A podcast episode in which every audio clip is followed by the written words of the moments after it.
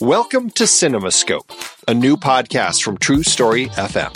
Hi, I'm Andy Nelson, co host of the Next Reel Film Podcast and Movies We Like. As a passionate movie lover, I've always relished exploring the diverse landscape of cinema.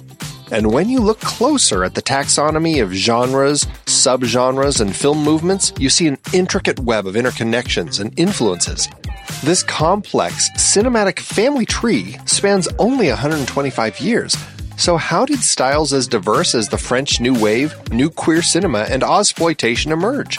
What cultural, economic, and technological forces sculpted these styles? And what hidden threads unite them all as part of the same fantastic art form? Those questions sent me on a journey to explore each style and trace their impacts, all to better understand the bridges between different styles. And that led me here to CinemaScope.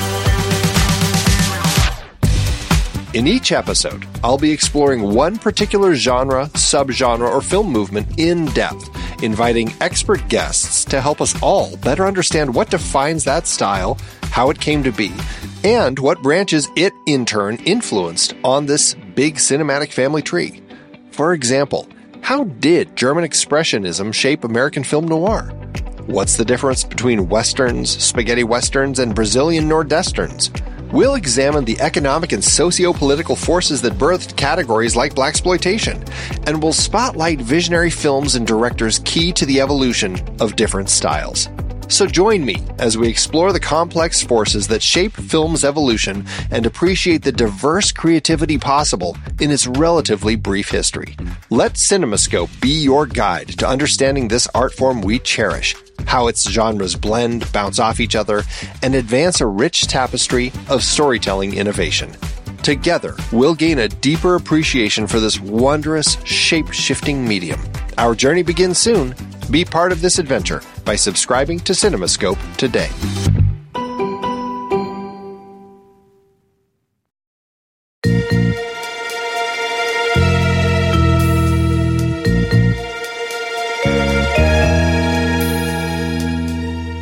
I'm Pete Wright. And I'm Andy Nelson.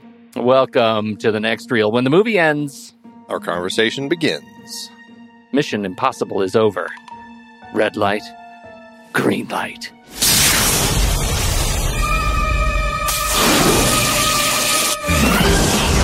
Simple game. Is he serious? Always. It's much worse than you think. We're being ambushed. Abort, that's an order.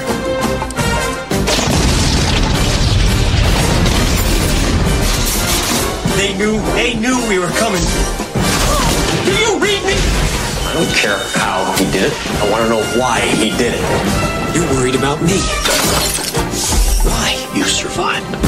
I'm sure we can find something I have that you need. I'm such a... No one sent me. These guys are trained to be ghosts. Let's not waste time chasing after him. Let's make him come to us. Find something that's personally important to him and you squeeze.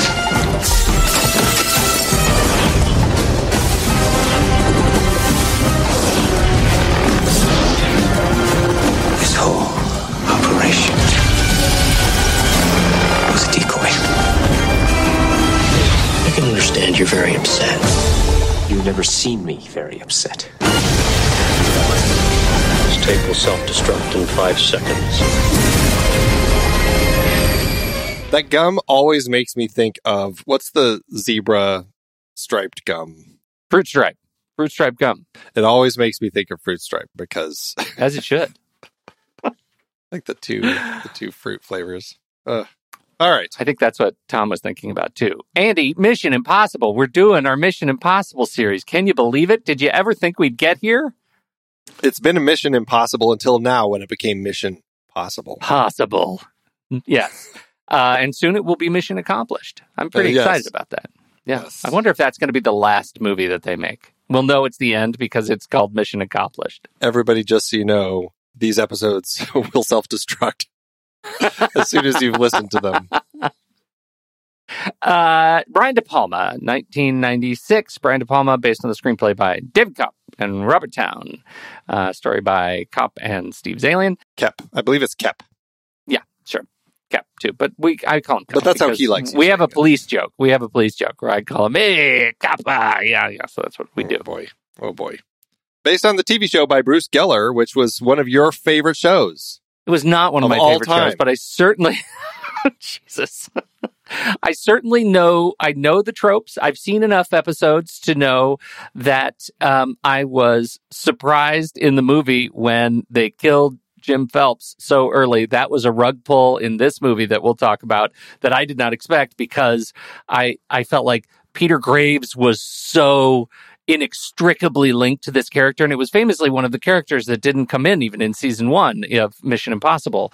Um, he was the uh, main cast uh, from you know two seasons two through the remaining seasons seven, and then came back in the two season uh, attempt at a reboot later, um, which I I just loved. I loved that Leonard Nimoy was in it, but in my head, he was in it the whole time and not just two seasons, right in the middle of its overall 60s run.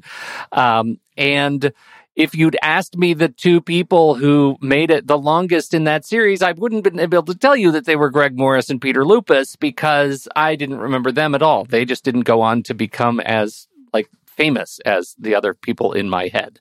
Um, certainly Peter Graves and Martin Landau and Leonard Nimoy, Lesley Ann Warren, Sam Elliott was in it. Um, so it was it, it was a for me it was a really fun show that my dad adored, and so it was easy for him to kind of reintroduce that show to me when I was a kid that started coming out on VHS.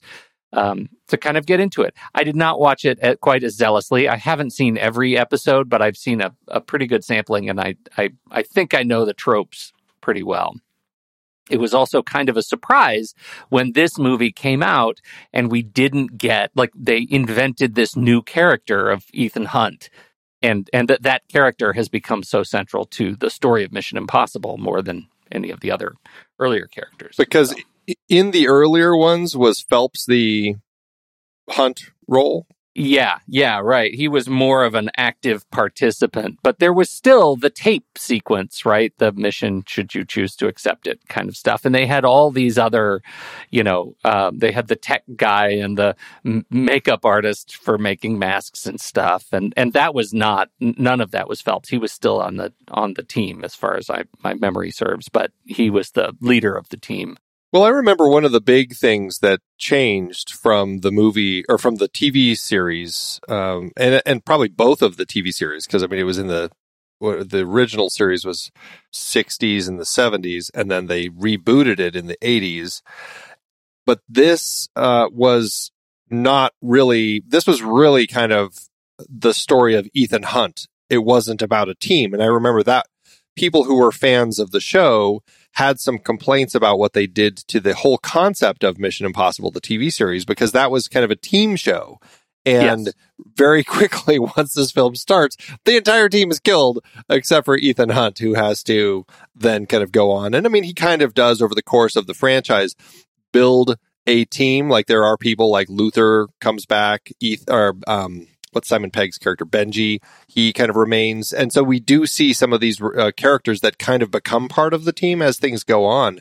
But it's interesting how that was such a shift from the whole idea of the series to the movies, and um, you know, I don't know. I, I I know it caused some concern for fans of the show, but um, uh, again, as somebody who never watched the show, it really didn't affect me, but it was something that uh, I have appreciated as the thing has grown over the years that they have kind of tried to bring that in a little more. Well, and it's funny, you know, I because I think the first the first movie does a successful job of uh, of uh, destroying the team as part of the De Palma intrigue, right? Like it feels very much like it's supposed to happen that way, even though it felt like a like a rug pull. Like it felt like here's a thing that I thought I was going to get, and now I'm not getting it. This is this is it becomes a team movie that is Tom Cruise's team. And that is the thing that this movie, the promise that this movie makes. Whatever you end up thinking of uh, of how this movie ends, was it going to be a standalone thing? Like it didn't feel to me. I, I didn't walk out of Mission Impossible in 1996 thinking I can't wait for Mission Impossible 2.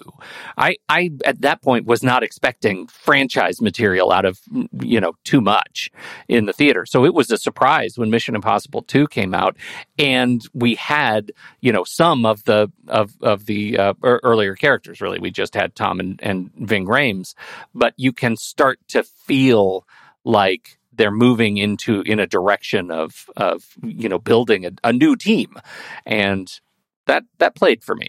I, couldn't even remember if Ving Rhames was in the second one or not. Uh, for some reason, I thought there were a few that he didn't end up being a part of, but maybe I'm wrong there.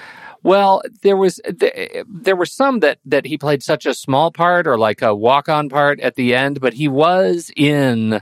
He was in. Uh, he was one? in. Oh, he was he was in all of them. He was he's oh. credited in all of them. Okay. Yeah. So it'll be interesting because my memory of uh, of some of these movies is pretty is pretty shallow, and so it'll it'll be interesting to see. But uh, Ving Rhames is credited in every one of the movies. Gotcha. Okay. Well, so then to that end, he may be the only character that returns in all of the films along with Ethan Hunt. Because it's not until Mission Impossible 3 that we get Simon Pegg and he rides it all the way out to the end, right? He's credited all the way through Mission Dead Reckoning Part 2. The, the other uh, character would be um, his wife, uh, played by Michelle Monaghan in 3 and 4. She's not represented in 5, but she is back in 6, and nobody knows what's going on in 7 and 8.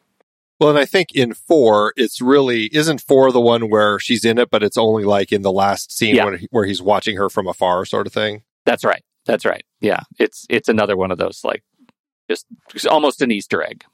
Well, and that was really funny because watching this film again, I was thinking about like, okay, when does he meet his wife? Was this, is this all before this film or is it between this film and the next film? Like now I'm, yeah. I'm going to have to um, really kind of pay attention to the storyline because this film certainly does its share of setting up a little romantic triangle intrigue between Ethan and then uh, Claire, uh, Claire Phelps, who is Jim's wife. And quote widow for a time in the film, uh, played by Emmanuelle Béart. Uh, and that's uh, it's an interesting element that is kind of brought in here. That is one of the elements of the film that I, I, I, I don't know. I always find it a little weak the way that that relationship kind of develops because it just seems so far fetched that she's acting that way immediately after her husband has died, and uh, you know, I don't know. I kind of struggle with it. Um, I don't know. How did you feel about that? Wait, wait, wait, wait. Acting in acting what way? Like when she gets back and is and, and is with Tom She's back acting, in their hideout for she, the first time. Yeah, there's like clearly there's some romantic draw between her and Ethan, where uh, you know she kind of gives him that. Uh, there's a point where she kind of gives him a, a kiss on his cheek, which seems a little more romantic than French, I guess you'd say, or European, where, uh, you know, even after she withdraws and goes into the other room, he kind of like touches his cheek, like, did that just happen? And then later, when uh, she's, I don't know, he comes back after having just had his uh, discovery that Jim was still alive, and he comes back to the safe house, and she's kind of sleeping in that uh, corner, and he comes up to her and um, you know puts his face his hand on her cheek and she kind of holds it and starts kissing it. And so there is this romantic draw that she's portraying toward him that uh, I don't know. It was just an it was an element of the story that certainly is there. I don't know. Did you what did well, you think Andy, I, I have to I have to just forgive me. I have to correct you on some cultural stuff here. You said that that this felt more romantic than French, and I just need to disabuse you of that. To the French, there's nothing different. If it's French, it's romantic because they own they own romance in France. So everything she does is by definition romantic. Now, uh, to your point, I I my read on it was that she was just playing Ethan the whole time and that it was all leading up to this ultimate betrayal because she knew Phelps wasn't dead the whole time. Uh, that's Even if, and, possible. and It- there might be another movie in which it's a it's a romantic uh, uh, comedy where it's the the trio of Claire and Jim and Ethan, and it's all about their dynamic. Because you're right, and I think even in that opening sequence when Ethan leans over her, and that's that awesome Dutch angle of him and her, and is she dead or is she drugged, and is she going to come back? Clearly, Ethan has a crush on her. Like I'm not dis- I'm not saying that that's not true. It feels to me like he's really playing it that he is has the hots for Claire. It feels like Claire and Jim are using Ethan's feelings against him to try to keep him off off the scent and keep him moving in the direction they need him moving. It's but it's a strange thing. Hey, honey, I'm going to be pretending that I'm dead, and I need you to woo him to like why? What to what avail? Like it just seems like I, I never feel like that's actually being used in a way to misdirect him, Well, and that's I guess part of my frustration with it. And this is but is it because he's too smart, right? uh, no, because he's I- too cagey. That's the thing that's great about this movie is that he actually is kind of a step ahead almost everywhere, both like physically running away from the you know explosions of fish tanks, uh, but also you know also to just stay on the path that Jim wants him on. Yeah, but I, I don't know. There is this element of this relationship, and it was there was even a, a a whole opening sequence of this film that had included much more of a love triangle between these three characters that ended up getting removed. I think uh, I believe it was George Lucas of all people who told De Palma that uh, he felt that it was pushing the film down a direction that it just it was setting the audience up for the wrong type of movie. And so they removed all of that. But i can't help but feel like there is this strange element going on in this film that does feel like a love triangle. And even building toward the end when it's like why does jim suddenly shoot his wife? Uh, like that it, there's no logical reason for that especially because it seems like they had been kind of working together to kind of do this whole scam with ethan and then suddenly he shoots her. And i'm like okay why? The only reason is he must have felt there was this something going on between ethan and and claire. Like that to me is a, plot element that is very confusing. And then especially once you throw in the idea that uh, ethan has this wife somewhere i guess and again i just need to see how that plays out over the next couple films at what point do i feel like that that marriage actually happened? Because I can't imagine it would have been before this film Yeah, no, I totally agree. And I think to your point, like having, yeah, I can see the world in which that love triangle exists inside this movie because it makes the, the, the sort of end, like where the relationship ultimately ends up, it, it makes it more powerful when Jim shoots her, demonstrating that he wants to hurt Ethan because of that betrayal to maybe their friendship, because of whatever. The dynamic is different when he shoots his own wife if he knows that they are in a relationship together, that they, Ethan and Claire, are in in a subversive relationship together. And I'm I recognize I'm sort of reaching to make it to make it whole in my head. But I do find that I can see the sort of lenticular postcard of that of of the story of her using Ethan enough to to make it at least a, at least not a huge hole in in um you know in the way I look at it.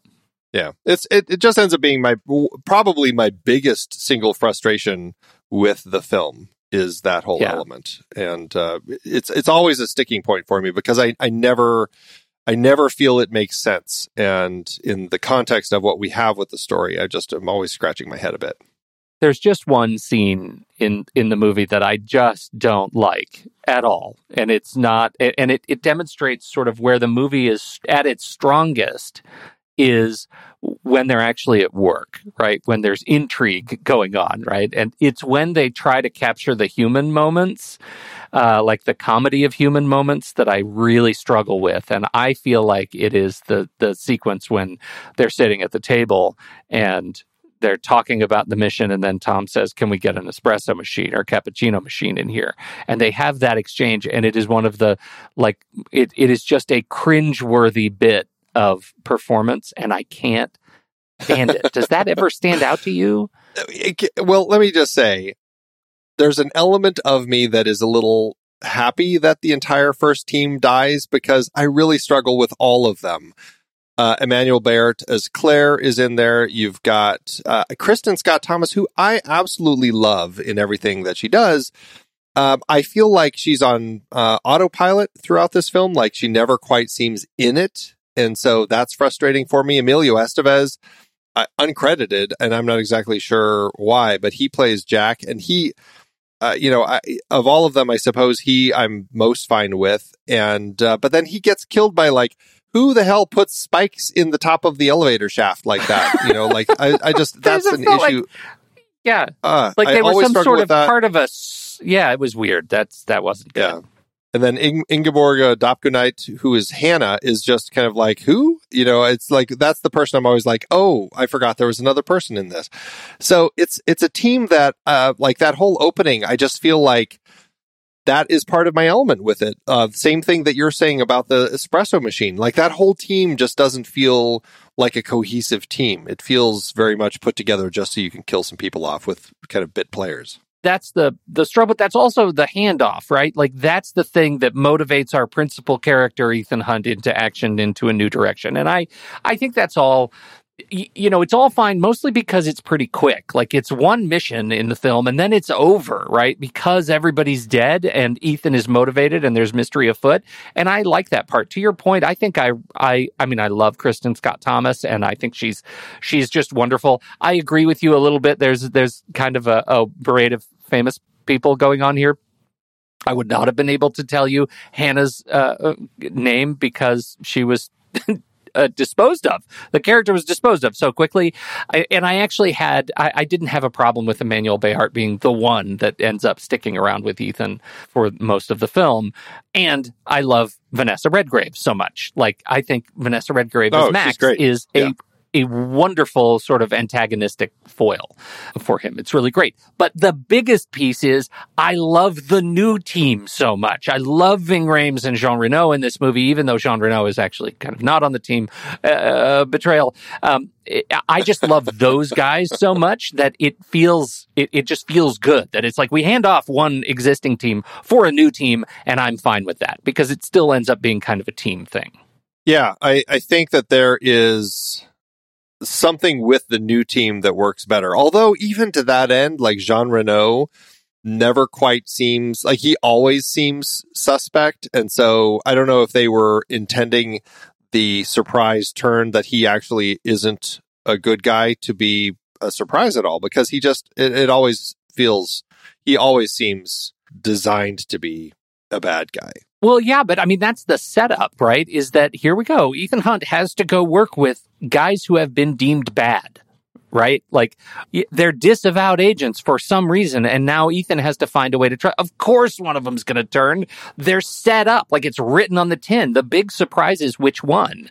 Um, I don't know if it's a surprise though. That's what I'm saying. Like, that, well, that's what I was going to say. Is that I, I, I think that that's the that's the the biggest hangup is the fact that you know from the moment they're on the train that Jean Reno is the squirrely one, and I think they're my, my hunch is that they're trying to make Ving Rhames' character of, of Luther more mysterious and standoffish and make that something that tells at least a portion of the audience, okay, maybe he's the one, he could be the one who's going to be the big betrayer, and the loudmouth Jean Reno is going to be the guy who ends up being by his side. Honestly, it could have gone either way, and I think we could have had the same conversation.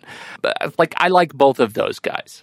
So yeah, I, I just I feel I don't know Jean Reno I always enjoy in films, but I just don't think this is. I maybe he's just not given as much for me to uh, really enjoy what he's doing here. Like I just don't feel like he gets to bring much to the table here. Whereas Ving Rhames, I, I think has a little more, and maybe even in such small parts in some of the later films, uh, there's something about this franchise that obviously he's enjoying because he does keep returning. And I was, I, I admit, I was uh, a bit bummed when Reno uh, uh, didn't didn't come back because I feel like you know we didn't get anything like we get from him in something like Ronin, Exactly. which is uh, another one of my favorite movies that actually uses him very well to that effect. Yes. So, there you yes. go. Yes. Yes. All right. Yeah. Do you want to talk about the convoluted story a little bit? Because I know this was a huge complaint about the film when it came out. And this was one of those films that underwent a lot of writing and rewriting. And over the course of trying to put the script together, you know, is Steve Zaillian, David Koepp were involved. They both ended up away from it. Robert Towne was brought in. Koepp came back later to do some rewrites. There was a point, apparently, uh, Willard uh, Huyck and Gloria Katz, who we've talked about a number of times over the course of the show, they apparently also had worked on a script.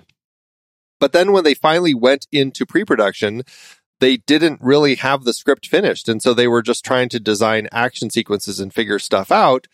And because of all that, by the time we ended up with the finished film, some people felt like this plot was um, a little too convoluted and one of its biggest complaints. I mean, how does the actual structure of the story end up feeling to you as you watch it? I, I'm not going to disagree with any of that. And yet, I feel like I've seen it enough times that I no longer worry about those things. That I, what I'm looking at are the action beat to beat to beat to beat and kind of celebrating, frankly, the fact that I can go back and watch this movie and see how the scenes up front in the movie are the scenes that are flashback when they rebuild the intrigue. The fact that, you know, Phelps shoots himself. If you go back and look at the little frame, you can see his hand is turned shooting to, you know, toward himself. It's not somebody else's gun. Like those little things could have been faked so easily.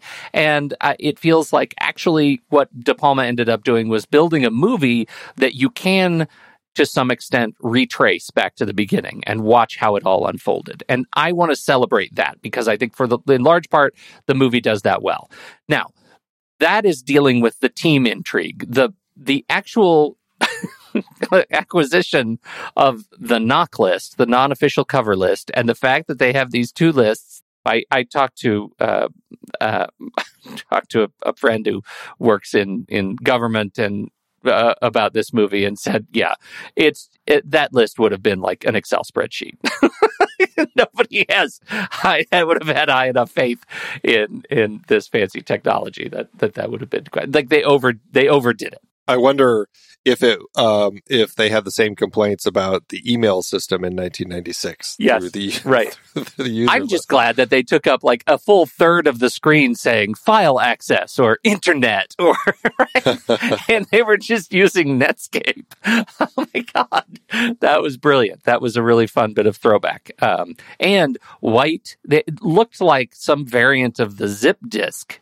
You remember zip disks? Those oh, purple yeah. disks? Yeah. Oh, yeah felt like that. Zip, or, or these were little jazz, yeah, all yeah. those. Yeah. These could have been little optical discs in a in a case in a carriage. They were fancy, um, very fancy, very fancy, very fancy. So, do we get to see Ethan Hunt be a magician later in the franchise? oh, doing more sleight of hand? I don't remember. I don't remember. we'll have to that keep was, our eyes open fun. for that. Yeah. yeah the, Ethan Hunt sleight of hand count. Um, so, uh, back to your question is it is the story like too clever by half? I, but, you know probably but ultimately i end up tracking the acquisition of the NOC list to max on the train and uh, all of the cell phone like signal jamming and all of that that ends up making sense to me. Like i i don't know i don't know. What is it how does it hit you? Am i way too forgiving no, I, I, suppose that's where I land too, because, and maybe it's just because, like, there's the difference between seeing it for the first time in the theater and trying to remember what all the pieces of the story were, and now having seen it a number of times over the course of several decades. And I, I just have a better handle on the story and like the fake NOC list, the real NOC list, and, and kind of the whole understanding of all the different puzzle pieces. And so I end up tracking the story a lot better now but again, I just wonder if that is just the result of having seen it so many times. Yeah. But I, I just don't find it to be that confusing of a story. Yeah, I don't think I do either. I think it's I, I think complaining about it is just like uh, you know what, watch it again, and and that's true of so many spy movies uh, that I, I, I don't. That's not really a fault. That's an interesting thing with the complaint period because you want these stories when it is kind of a spy movie, especially when it's called Mission Impossible, to feel like there are a lot of threads that you have to track and you have to kind of weave this fine line. And I mean, geez, we've done a, a, a John Le series on this show and talk about a, a, person who crafted spy stories that were fairly convoluted. And you really do need to make sure you're paying attention so that you can track all the different threads and how everything connects. And, and to a certain extent, I guess that's where I land with this is I feel like, you know what, they, it, the story feels like it fits into the genre properly. And so I, I guess that's why I feel I'm okay with it. Well, and that's why I think it's important to at least shout that out for this movie because once it once we move from this movie to the others, I end up feeling like this Mission Impossible is not about spycraft, which this movie celebrates, right? Fantasy spycraft to uh, uh, impossible stunts and action sequences that vastly outweigh the level of of like search and intrigue to to the movie. So uh, that that's something that I'm really considering because it's been a long time since I've watched this movie, the first one in the series. I usually go back to the later films in the series because they're such spectacle. And watching this one reminded me that this comes that the whole series comes from, you know, a, a fun fantasy spycraft series, and it kind of evolves away from that. Well, yeah, and it'll be interesting to see because I mean, even like the, Martin Landau, who was in the original show, as we said, they asked him about this. I mean, most of the cast who had been around for the TV series was pretty negative about the movie because things we've talked about. They made Jim Phelps a villain. They uh, killed off the team. And then Martin Landau said this um, uh, it was basically an action adventure movie and not mission. Mission was a mind game. The ideal mission was getting in and getting out without anyone ever knowing we were there. So the whole texture changed. I think that speaks to kind of the idea that we have with this. And, and we do have some of them where it does feel like there is some of this getting in, getting out sort of element within the story. But largely it feels like, and, and from this point forward, they really are moving down to a thing of like, let's chase the bad guy. Let's deal with these trades with these villains. And it becomes, it does start taking on kind of a James Bond sort of feel more so than a story about secret missions. Yeah, and it definitely becomes more about that sort of human level of betrayal, not just like gamesmanship, but here here are two teams that trust one another and they're going to go against one another and that was the original mission impossible. And this one is here are two teams that trust one another and within each of those teams are more questions of trust and betrayal. And this it feels to me like the the the spy thriller version of what we complained about in some recent films talking about zombie where eventually it ends up being stories about how mean humans are to each other and no longer about the zombies because we we figure that part out. So now let's talk about raiders and bandits and guys with baseball bats with with you know barbed wire on them. And that's kind of what we're doing here, right? It's like, "Oh, now I have to be afraid of my friends."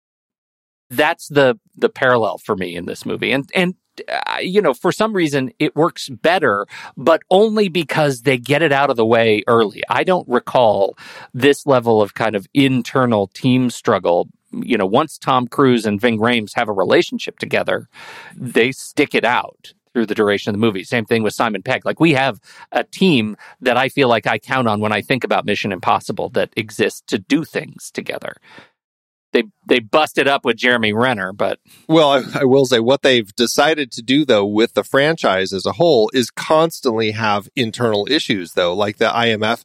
There are always issues with people in the IMF, and suddenly these organizations don't trust each other, and it's constantly. I mean, yeah, you know that's the whole thing when you get to Ghost Protocol, Rogue Nation, Fallout. It's like uh, Angela Bassett's character, like you know they are working actively as a different organization to stop the IMF and stuff, and so it becomes they they kind of keep this level going, and so it's interesting. Like starting right here, you know, you already have uh, you know Kittredge as this character who is you know there is this internal level of issue that they're trying to deal with as they're trying to track down the mole within the organization, and I feel like that becomes such a huge part of this franchise throughout. And I wonder if that speaks actually to again, I don't know enough about the series, but it was 60s, 70s. So there's definitely this Cold War vibe with the show. And I wonder if it's just kind of the nature of the times in which it was made. By the time the movie was made, the Cold War wasn't a thing. And so they were looking at different things going on in the world and looking internally, things like that. Like what, where are we looking now for these, these stories to take place? Yeah, I think that's a really good point. The fact that, you know, that wherever there is mistrust, as long as we aren't united against an enemy, then we'll unite against a new enemy. And if that enemy is inside, so much the so much the better for, you know, the story. which is which again is is fine. I I I I think so much of this movie hangs on the charisma that Tom Cruise brings to Ethan Hunt, and I'm okay following that. I'm really okay following that. Yeah, yeah. yeah. Uh, as outside of the team, uh, Kittredge does play a pretty big part. And interestingly, he is coming back in seven and eight in both of the Dead Reckoning films. How excited are you about that? Were you excited about that? Well, I, th- I think that's very interesting, um, especially because one of my favorite scenes in this film is really the the um, aquarium scene between Hunt and Kittredge.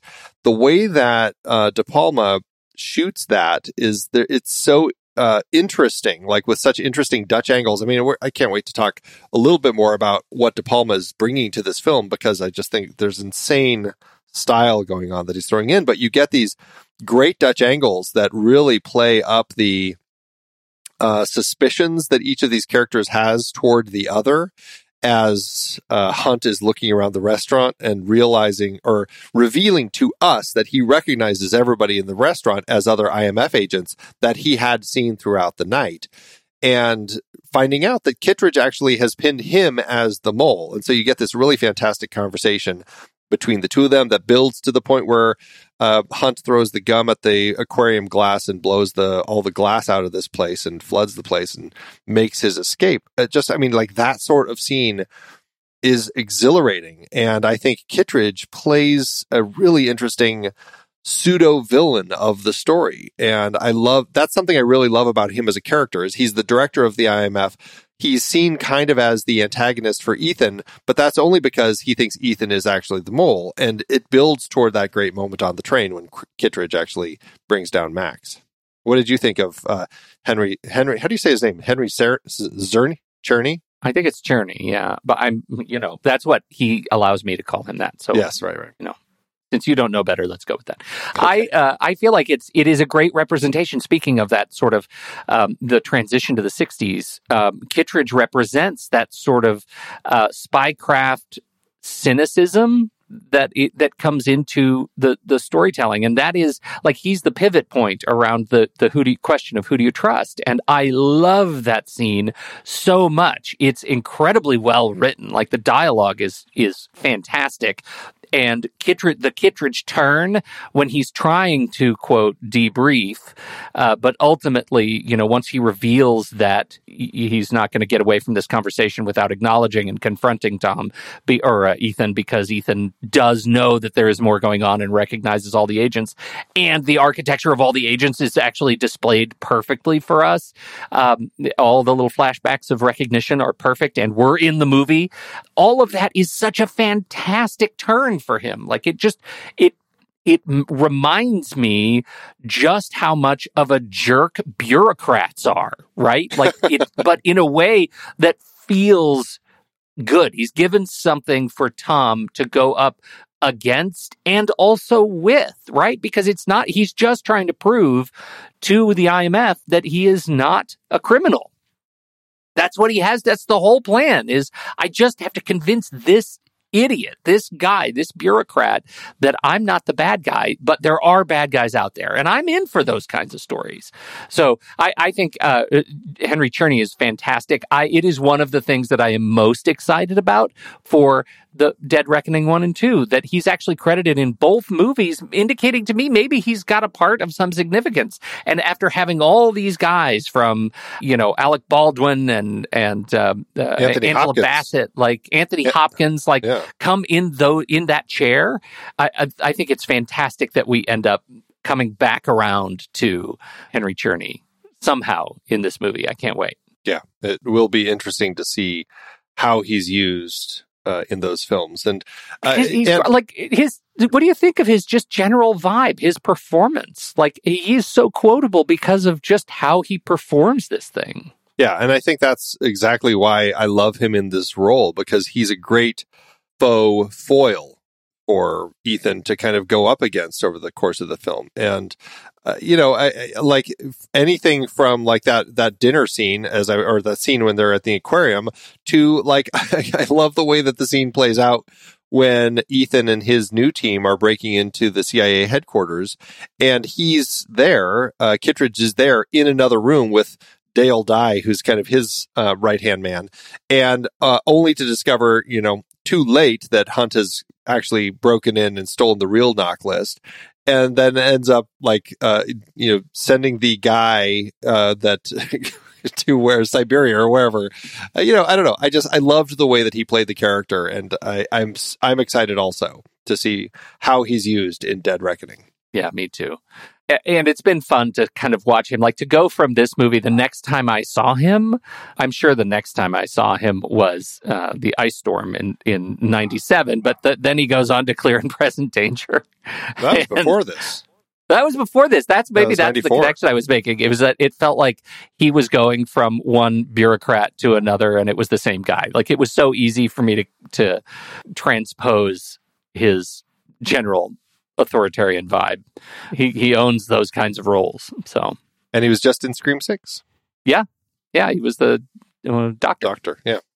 So, uh, so he's great. Um, but I, I, do you want to talk about any of the other cast, or, or can we talk about Brian De Palma? We can talk about whatever you want to talk. It's your special day, Andy. We can talk about whatever you want to talk about. I just want to talk about Brian De Palma a little bit because uh, he's such an exciting filmmaker, and he he is a filmmaker who realizes that there's more to making a movie than just cutting back and forth between two characters in in kind of standard ways and just set up the camera here and then we'll do a reverse shot here he actually finds ways to to play with the the camera and do things in such interesting ways. And we've talked about him a number of times on the show. I mean he loves doing um he doesn't in this film but he loves doing uh you know split screens where you've got two things happening at once uh, he loves doing split diopter, which he, we do Which get he does do in this movie. Yeah, uh, absolutely. Um, we get some fantastic, as I already mentioned, some fantastic Dutch angles that he really uses to great advantage over the course of the story to just shift the the the vibe of a scene to suddenly give us a little more suspicions.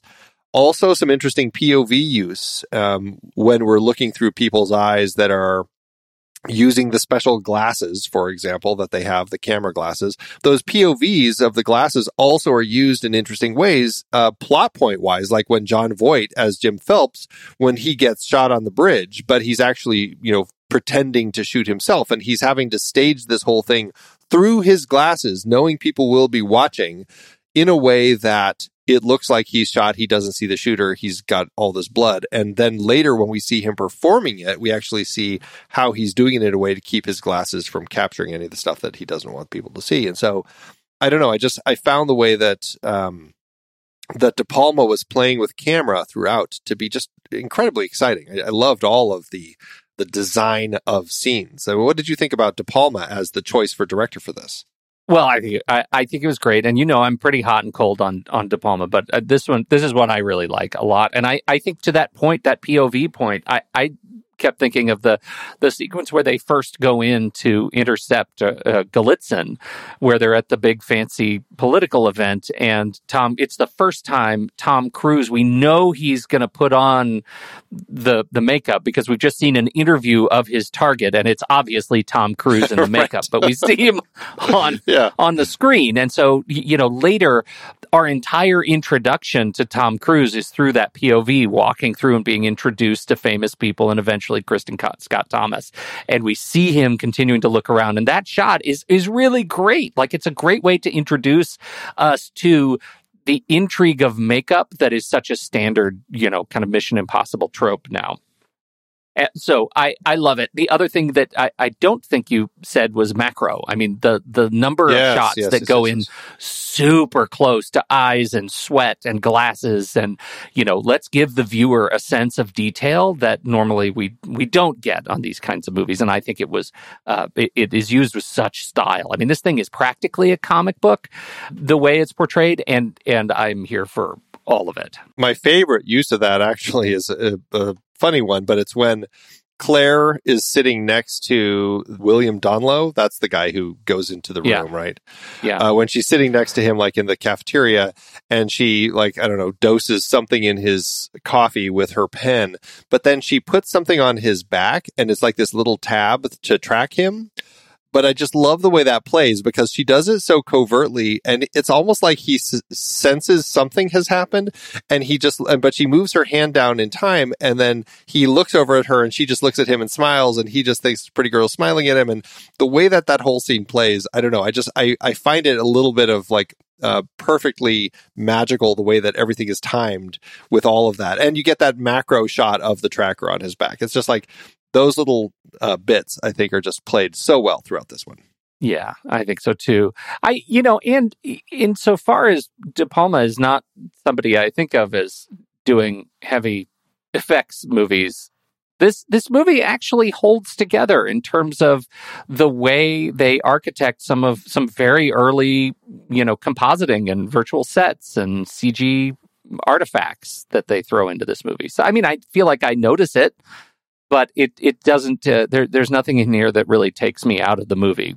What do you think of how he handles some of these um, some of these pieces? Well, again, I think he's a filmmaker that knows how to use the tools. So, like we we see things that feel authentic, but I think that he plays with the visual effects in ways that help us buy it. Like there's a scene where toward the end of the film you see Jim sitting in that back cabin, like the baggage car on the train, and Claire is talking to him, and it looks like Jon Voight, but then he reaches up, grabs his face, and pulls it off, revealing Ethan Hunt underneath.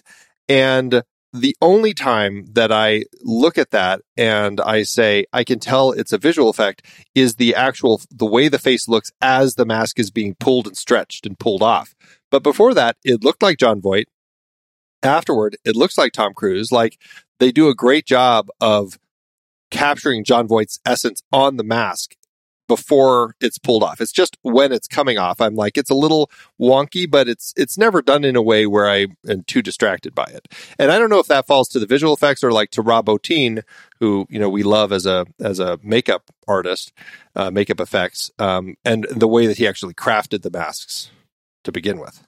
Yeah, and, and I think that's a that's a really good point. And that is the uh, the principal sort of CG human interaction reveal that that you that you notice because it's in a dramatic sequence, not to take away anything from the massive train sequence that was all done, you know, with a combination of blue screen and miniatures and and you know wind generators and all of that stuff, which is exceptional it's just an exceptional action fe- sequence. I really like the the train stuff, the the high speed train stuff.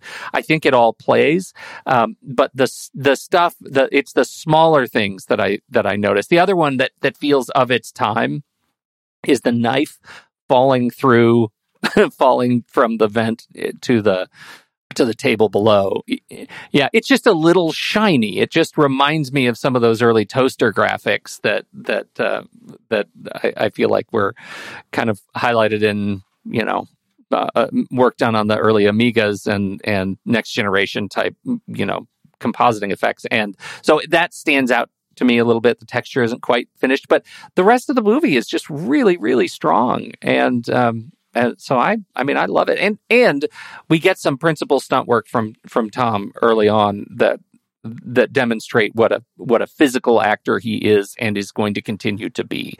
That obviously the repelling scene where he falls and doesn't touch the floor is extraordinary and hurts my core. Well, and you know, I think that that speaks to this is really the first time that Tom Cruise and Paula Wagner had decided to come together and produce. You know, this was you know the the story that they chose to tell with their first time working together as producers to make this film. And I think that one of the big things that Tom Cruise really wanted to do aside from being the lead character of course but really in a in an action film like this this was his chance to really push himself and start saying I want to do as many of my own stunts as I can.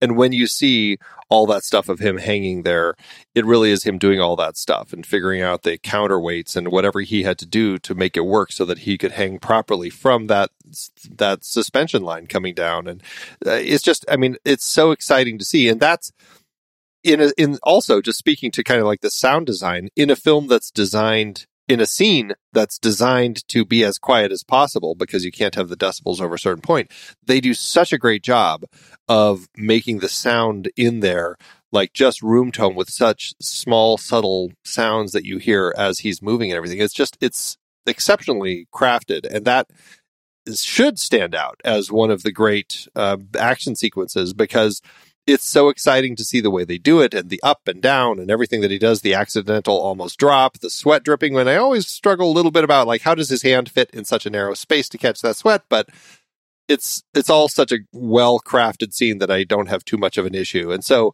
by the time we get to the knife falling i really just don't worry about it too much because i just feel like it has been such a thrill to kind of watch that scene take place that i'm okay with that Oh, for sure. Yeah, for sure. My biggest issues with it is the fact that they have this whole pretend fire truck in and out to, as their way to get into the CIA headquarters. I'm just like, that's the part I always roll my eyes at. I'm like, seriously, is like, is this really how, like, I don't think that that's how the CIA, that how they're so loose that a fire truck could just pull up. And like, I always struggle a little bit with that. You know what? I don't even think about that part. For me, it's the uh, it, it's the alarm bit. Like make the make the right alarm go off, and the guard's like, "Oh, now it's it's level twenty one. Let's go in there now." It just feels like, yeah, I don't know. It just feels like there are more sensors in there than just a flashing light. Like something is gonna. They have cameras. Maybe there's a Yeah, camera right, that shows right. there's fire there. So there's a little bit of that extension of, of disbelief to get them into the CIA. But so what? Because once they're there, it's fantastic. Is the, do you think is there a world in this massive multiverse, Andy, where the CIA at Langley is crawling with rats in the vents? that was another thing I, I wrote in my notes and it's just like from the time i first watched this i've been rolling my eyes at the fact that there's this convenient rat walking through the air ducts in this particular um, film in this moment in time always makes me roll my eyes uh, it's very much uh, chekhov's a rat in the vents that Is uh, it really needs to be even. Chekhov's rat? Because it, we never had the rat before. It was never introduced before. It's like De Palma's rat. Yeah, it's just like let's just put this rat here because we need a reason Magical for rat. the drop to happen. It just a little, yeah, it's a little wonky. I, I crack up though in that brief moment where Krieger drops Hunt. He has time to reach over, kill the rat, and then grab the rope before Hunt touches the floor. because he's a superhero. Krieger's a superhero Ugh, antagonist, spy, spy boy. So, uh, yeah, overall, I, you know, the movie plays for me. Is it a perfect film? Uh, no, but I, watching it this time, I was super satisfied because I feel like it was more of a movie than I even remembered it being. Like, I had a really good time watching this movie, and it reminded me just how much I love all these movies. So, um, it plays. as far as the stuff with the train, just talking about like the the final sequence, because I mean, this film has Sure. Some really great sequences, and obviously the CIA break into Langley is uh, you know one of the, the most exciting ones. You already talked a little bit about the stuff on the train, but I just have to say how thrilling it is to kind of watch the bits on the train. And I know they had to get like this massive fan to kind of create that. I think it was like 140 mile per hour winds that they have blowing at them as they're kind of climbing across the top of the train. I love the way it looks because it feels so authentic watching uh, Tom Cruise and Jon Voight climbing on this train and just like being blown all over the place. It, it just is a thrill to kind of watch the two of them, you know, deal with you know maneuvering up there. I, I think that's an exciting way to kind of play that whole scene. It's one of those first sequences where you hear like the legendary stories of Tom Cruise physical prowess, which is like he gets flipped up over on the train in the wind on that set and jumping from the helicopter, smashing into the back of this train. And he does it over and over and over again. And the stories are like this guy is covered in bruises and cuts and he's bleeding. And after every single take, he goes over and he watches the, the, the playback and then he goes back up and says, let's do it again and does it over and over and over again. And that has become part of his, like his narrative. Like that's the, he, he is, he's the Baba Yaga of the, uh, he's the John Wick, right, of making movies. Uh, yes, yes, I he's think that's what legend they call now, him. right? That's what they much. call him. Pretty much. It's, I mean, it is a thrill to kind of see, uh, you know, some of the stuff at the end with the red light, green light, the helicopter stuff. Some, speaking of visual effects, some of the explosion in the, in the channel looks a little wonky, but, uh, none of it so much that it ever takes me out of the film. I still have a fun time with it and enjoy it. And I also laugh about the way that it always plays on the news, like a helicopter suddenly lost altitude and ended up inside the tunnel. flying inside the channel. And and they don't talk about the fact that it's going to take six months at least to rebuild the parts of the channel that were destroyed by this fiery Yeah. aircraft explosion inside of it. And oh, also everything's flooded. And oh, also like it's just it was fantasy, fantasy spy movie. Yeah, yeah, yeah. There will be a few faces that we see uh, later, other than Kittredge, who we've already talked about, but uh, we'll just have to keep an eye out because one of Max's people ends up coming back as uh, a contact later, and I'm not sure if it's the same character or not, but I know. Um, is it the Die Hard one? I don't think it's the Die Hard one. I think it's the other one, right? There's the one with the long hair is the Die Hard one. Like he's one of the yes. uh the bad guys. Is it him? Or is it the short hair guy who was sitting next to Max actually on the train? No, it is the Die Hard one. Okay, so the Die Hard one, Andreas uh, Wisniewski, he actually comes back. He's Max's henchman here, and he will be back in the uh, fourth film, Ghost Protocol, as the contact. Oh, outstanding. But I wonder if it's the same character or not. We'll have to I didn't try to yeah, remember that make when we that get to Ghost. Protocol. Yeah, Interesting. yeah, very much. The fog's contact. Yeah. So he goes from Max's companion to the fog's contact. Because he's not sitting with Max, like he's on the train. We see him Yeah. because he's the one that Kittredge sees, and Kittredge starts following him to the bathroom, and that's when they're knocking on the bathroom where uh, is hiding. And but so he goes off. But uh, when when they are at the end, when we see Kittredge and Luther um, taking Max into custody, she's sitting with her other henchman, not this guy. I don't Short haired. right? Short haired. yeah, short haired henchman, not long haired henchman. hmm So this guy might have gotten away, and now he's the Fox contact. We'll see. Yeah. Well, it's you know, it's a whole industry. Look at his LinkedIn profile. Hey, what did you think of the music here? So this was uh, so Alan Silvestri had actually been contracted to write the music, and then um, of, after recording like twenty minutes or so, uh, Tom Cruise, who again was producer, um, canned him and brought Danny Elfman on, who only had a few weeks to do the score, and so largely it's his own stuff. But of course, he does use some of uh, Lalo Schifrin's original theme from the TV show. Uh, but what do you think of the score and how it works in in the film? I, you know, the the notable stuff for me was the was the Schifrin original theme, Always right? be, and yeah. Yeah, and I think that's one of the things actually that the that the movies tend to have some fun with, right? We'll hear other ver- variants of how they int- continue to introduce and evolve that theme uh, and and play with it. Um, for me, it's fine, but I'm an Elfman fan. Like I like the the music that Danny Elfman produces. This doesn't feel over the top like comic booky. It feels in universe to me. This score more than some of his other stuff. Uh, definitely uh, shows you know just ha- what a, a sort of adaptable uh, composer he is because he has such a tone when working with like Tim Burton, um, and this doesn't feel like that to me. This feels like bespoke to this great spy action movie. I think it plays. Do you? Are you in the bag for Elfman like this too? This version of Elfman?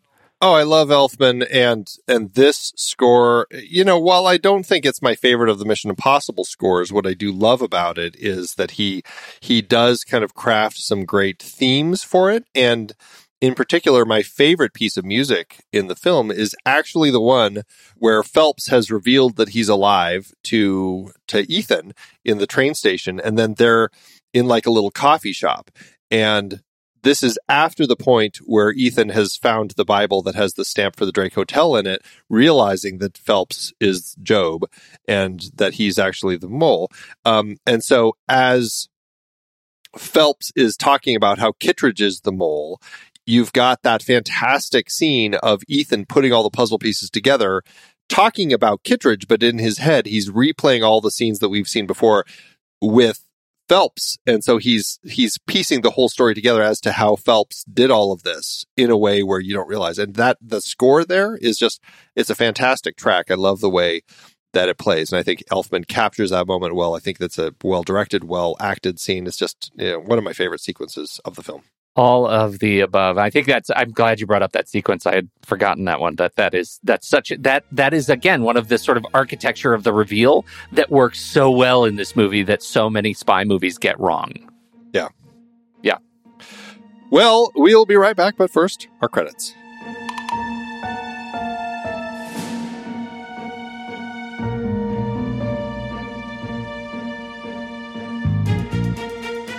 The next reel is a production of True Story FM, engineering by Andy Nelson, music by Jacob Pietras, Oriol Novella, and Eli Catlin. Andy usually finds all the stats for the awards and numbers at the-numbers.com, boxofficemojo.com, imdb.com, and wikipedia.org. Find the show at truestory.fm, and if your podcast app allows ratings and reviews, please consider doing that for our show.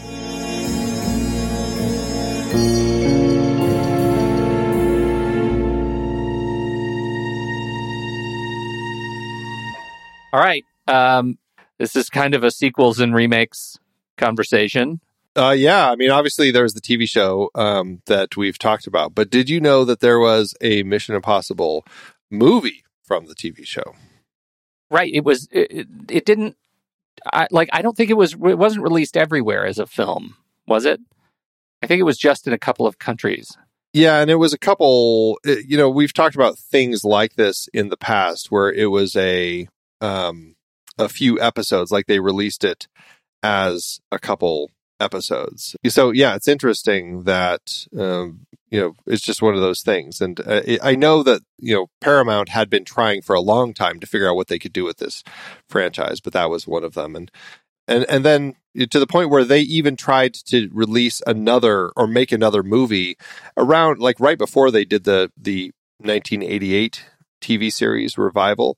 There was a movie that it was going to be a reunion of everybody called Good Morning Mr. Phelps Mission Impossible the movie, but its budget got so big that they never were able to actually make that one. I never saw Mission Impossible versus the Mob. And so such a, such a great I don't, title. I have to tell you after this conversation, I don't think I'm going to go seek it. uh, but uh, yeah, that was it. So uh, obviously, this is a conversation about a lot of movies that we're going to talk about immediately. Yes. So yes. uh, beyond those things, uh, how did it do at award season? It wasn't a big awards movie. It was just kind of a blockbuster, and you know those aren't always seen as awards films, but still, it was popular enough to get three wins with 17 other nominations. Interestingly, over at the Razzies, it was nominated for worst written film, grossing over 100 million dollars. What a strange category for them to have. I guess they're just talking about crappy blockbusters. Uh, but this film lost to Twister, which you know I suppose in the context of them, I would probably also give the Razzie. Um, at the Saturn Awards, it, this was nominated for Best Action Adventure Thriller, but lost to Fargo, which is interesting that it fits into that That's category. weird. But I, I guess I can see it. This film was nominated for the MTV Movie and TV Awards Best Action Sequence for the trained helicopter chase, but lost to Twister for the truck driving through the farm equipment. Over at the PGA Awards, Tom Cruise and Paula Wagner actually won the Nova Award for Most Promising Producer in Theatrical Motion Pictures. Um, so, you know, it had it, it, it got some recognition, but uh, largely, I think the box office take was probably the biggest award it could get. Well, then let's talk about that. How did it do at the box office?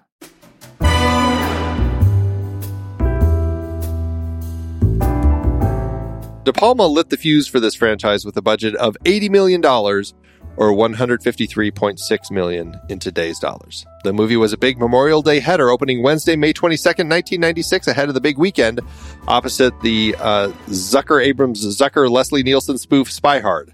This handily took the number one spot, bumping Twister out of the way. Because of the busy summer schedule, it only held the spot for two weeks before getting bumped to number two by The Rock, then number three by The Cable Guy, etc., etc. This did stay in the top 10, though, for nine weeks and played in theaters for 31 weeks, going on to earn Wow. almost 181 million domestically and 276.7 million internationally for a total gross of 878.8 million in today's dollars. This ended up being the third highest grossing film of the year behind Independence Day and Twister, landing with an adjusted profit per finished minute of almost 6.6 million. Sounds like mission profitable to me. I see what you did there. That was clever, Andy. Ah. Is it safe to say? Do you think? Like, what's your hunch in terms of? Uh, have you already done the numbers for the rest of the movies? Are you that far ahead? Yes, I have done the numbers. Do they just get more profitable over time, like in terms of Aptham? Do you want? uh I kind of don't want to. I want to. I want to. Yeah, because I- I, I, think I want to be. I just want to be surprised a little bit. But I'm just that my hunch is they get more. Is there a movie that is less profitable in the run than others around it? That's the question. I don't think they do. My hunch is they all get more profitable. Uh, well, if you're talking about profitable or adju- adjusted profit per finished minute, because profitable really boils down to the the profit to cost ratio. Yes, and I'm talking about. Uh, I'm shorthanding Aptham. I should just say Aptham because, but I because I know how complex that calculation is. Right, that it takes in, you know, how long the movie is, uh, in, in addition to everything else that goes into it. So, I'm very curious. Well, I will say, oftentimes in franchises, you know, it goes downhill. Like it starts high and then it kind of continues dropping. And it really, uh, even in the case of, you know, overall, you know, profitability, like, you know, is it, oftentimes you'll find that the first film is the most profitable, even if the other ones are all still profitable as well. So, not giving anything away, but uh, something that certainly we'll talk about over the course of the next six episodes. Okay, well, here we go. That's the, train has left the station. The Mission Impossible train has left the station. It's stuck in the channel. It's stuck in the channel with John Woo. Oh, that's right. Uh, it's a fun one. I'm looking forward to uh, revisiting all these films and talking about them all. Should be a great time. So we'll be right back for our ratings. But first, here's the trailer for next week's movie John Woo's Mission Impossible 2.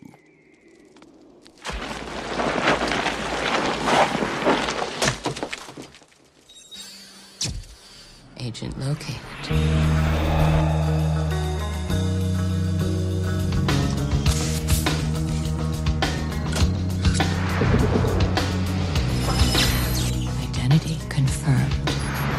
Good morning, Mr. Hunt.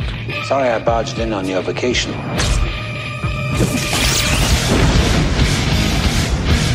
Well, Mr. Hunt, I don't quite know where to begin. You know me? No. Should I? She's got no training for this kind of thing. But to go to bed with a man who lied to him, she's a woman. She's got all the training she needs.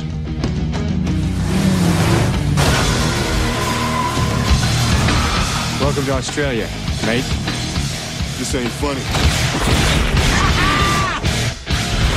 The mother of all nightmares is on the loose. I don't think I can do it. I mean, it'll be difficult. Very. Well, this is not mission difficult, Mr. Hunt. It's mission impossible.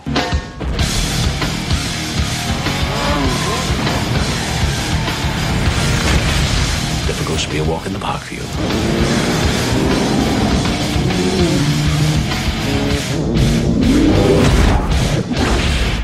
You gotta be kidding.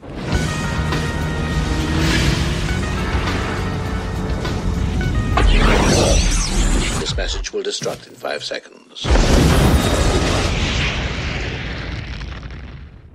Letterboxd, Andy, you've heard of Letterboxd. It is our favorite social network for movie lovers. Keep your watch diary up there, the your watch list, things you want to watch. Make your own lists. Uh, uh, rate, review, read others' reviews. It's really fantastic. We love it, and uh, it does have a paid upgrade where you can remove ads and know that you are supporting the Kiwi team that makes this thing happen. And they've given us a code to share with you, and that code is NextReel. What happens is you go to the the upgrade page and you can sign up for a pro or patron account. Use the code NextReel at checkout. It'll knock off 20% from the total bill for your annual subscription. It does work for renewals as well. If you can't remember that, just go to the nextreel.com slash letterboxd. We've put together a little URL there. It'll whisk you over to the checkout page with the discount already intact. Andy, what are you going to do for MI1? This is a fun film. I have a good time watching it. I end up struggling with uh, some of the the characters and the and the elements, uh, as I already kind of discussed here, like the the little love triangle element to the story. I always kind of have issues with. Um, it has some of my some of the characters in this film are some of my least favorite of the franchise, but it's still better than the worst film in this franchise. Which we haven't gotten to yet.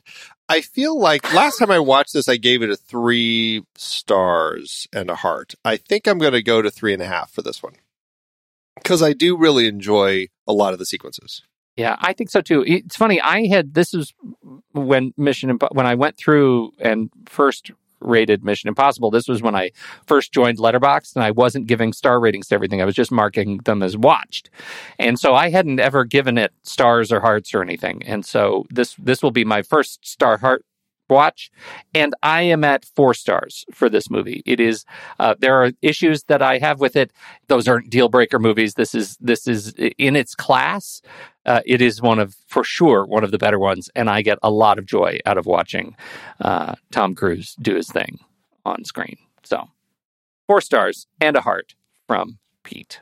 Well, that will give it the average of three and three quarters, which will round up to four stars and a heart over in our le- Letterboxd account. And don't forget, you can visit thenextreel.com slash letterboxd to get your patron or pro membership works for renewals as well.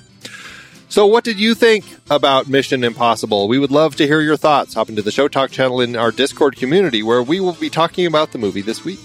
When the movie ends, our conversation begins.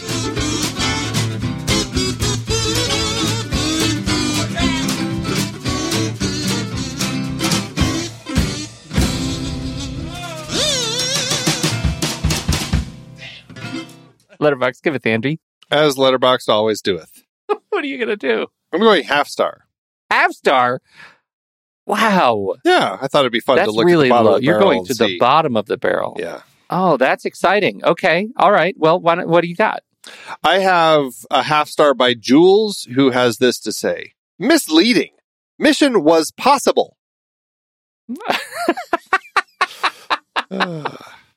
okay, I've got that same vein. Uh, three and a half stars. Uh, this one from 24 Frames of Nick, who says, If Tom Cruise wasn't so weird, he'd be the coolest guy to ever exist. I'm sorry.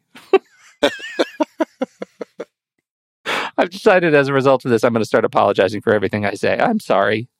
Thanks, Letterboxd. I'm sorry. You know what I got the other day, Pete? Stephen King's latest. Want to borrow it? Do you know who you're talking to? What do you mean? Andy, when's the last time I read a paper book? It's been like decades. I would much rather use Kindle, or better yet, Audible. What am I thinking? I don't read paper books anymore either. I am an audiobook guy all the way. For those of you looking to listen to the books behind the films we talk about here on The Next Reel, get a free audiobook download and 30-day free trial at thenextreel.com slash audible. It's the way to go. Season 12 was all about catching up on big franchises, some of which were based on books that are on Audible. Series like Twilight, with Twilight, Eclipse, New Moon, and Breaking Dawn, all on Audible. Our Trainspotting series has both Trainspotting and Porno, Welsh's follow up book that largely inspired T2 Trainspotting. We've got the three Lord of the Rings books. And our member bonus episodes, The Hustler and The Color of Money. So many great movies from so many great sources, and they're all on Audible. Producing this podcast is a lot of fun, but takes a lot of time. We've dropped the dynamically inserted ads because they're so annoying and have no connection to our content. Plus, they just jam those things in wherever they see fit. We listened to you when you said you didn't like them, so now we're directly appealing to you, our dear listener. Please consider an Audible subscription to help support the next reel and our family of podcasts. I have been using Audible along with my family for decades now. I love it, and I have read hundreds of books through it. I couldn't be more pleased with their service, and I know you'll love it too. Head to thenextreel.com slash audible and get your free trial. It really helps us out, and you have a world of over 200,000 audiobooks open to you. So much great material available. Dive in with a free 30-day trial at thenextreel.com slash audible. Start listening to amazing audiobooks of your favorite movie source material with your first free audiobook today. That's thenextreel.com slash audible.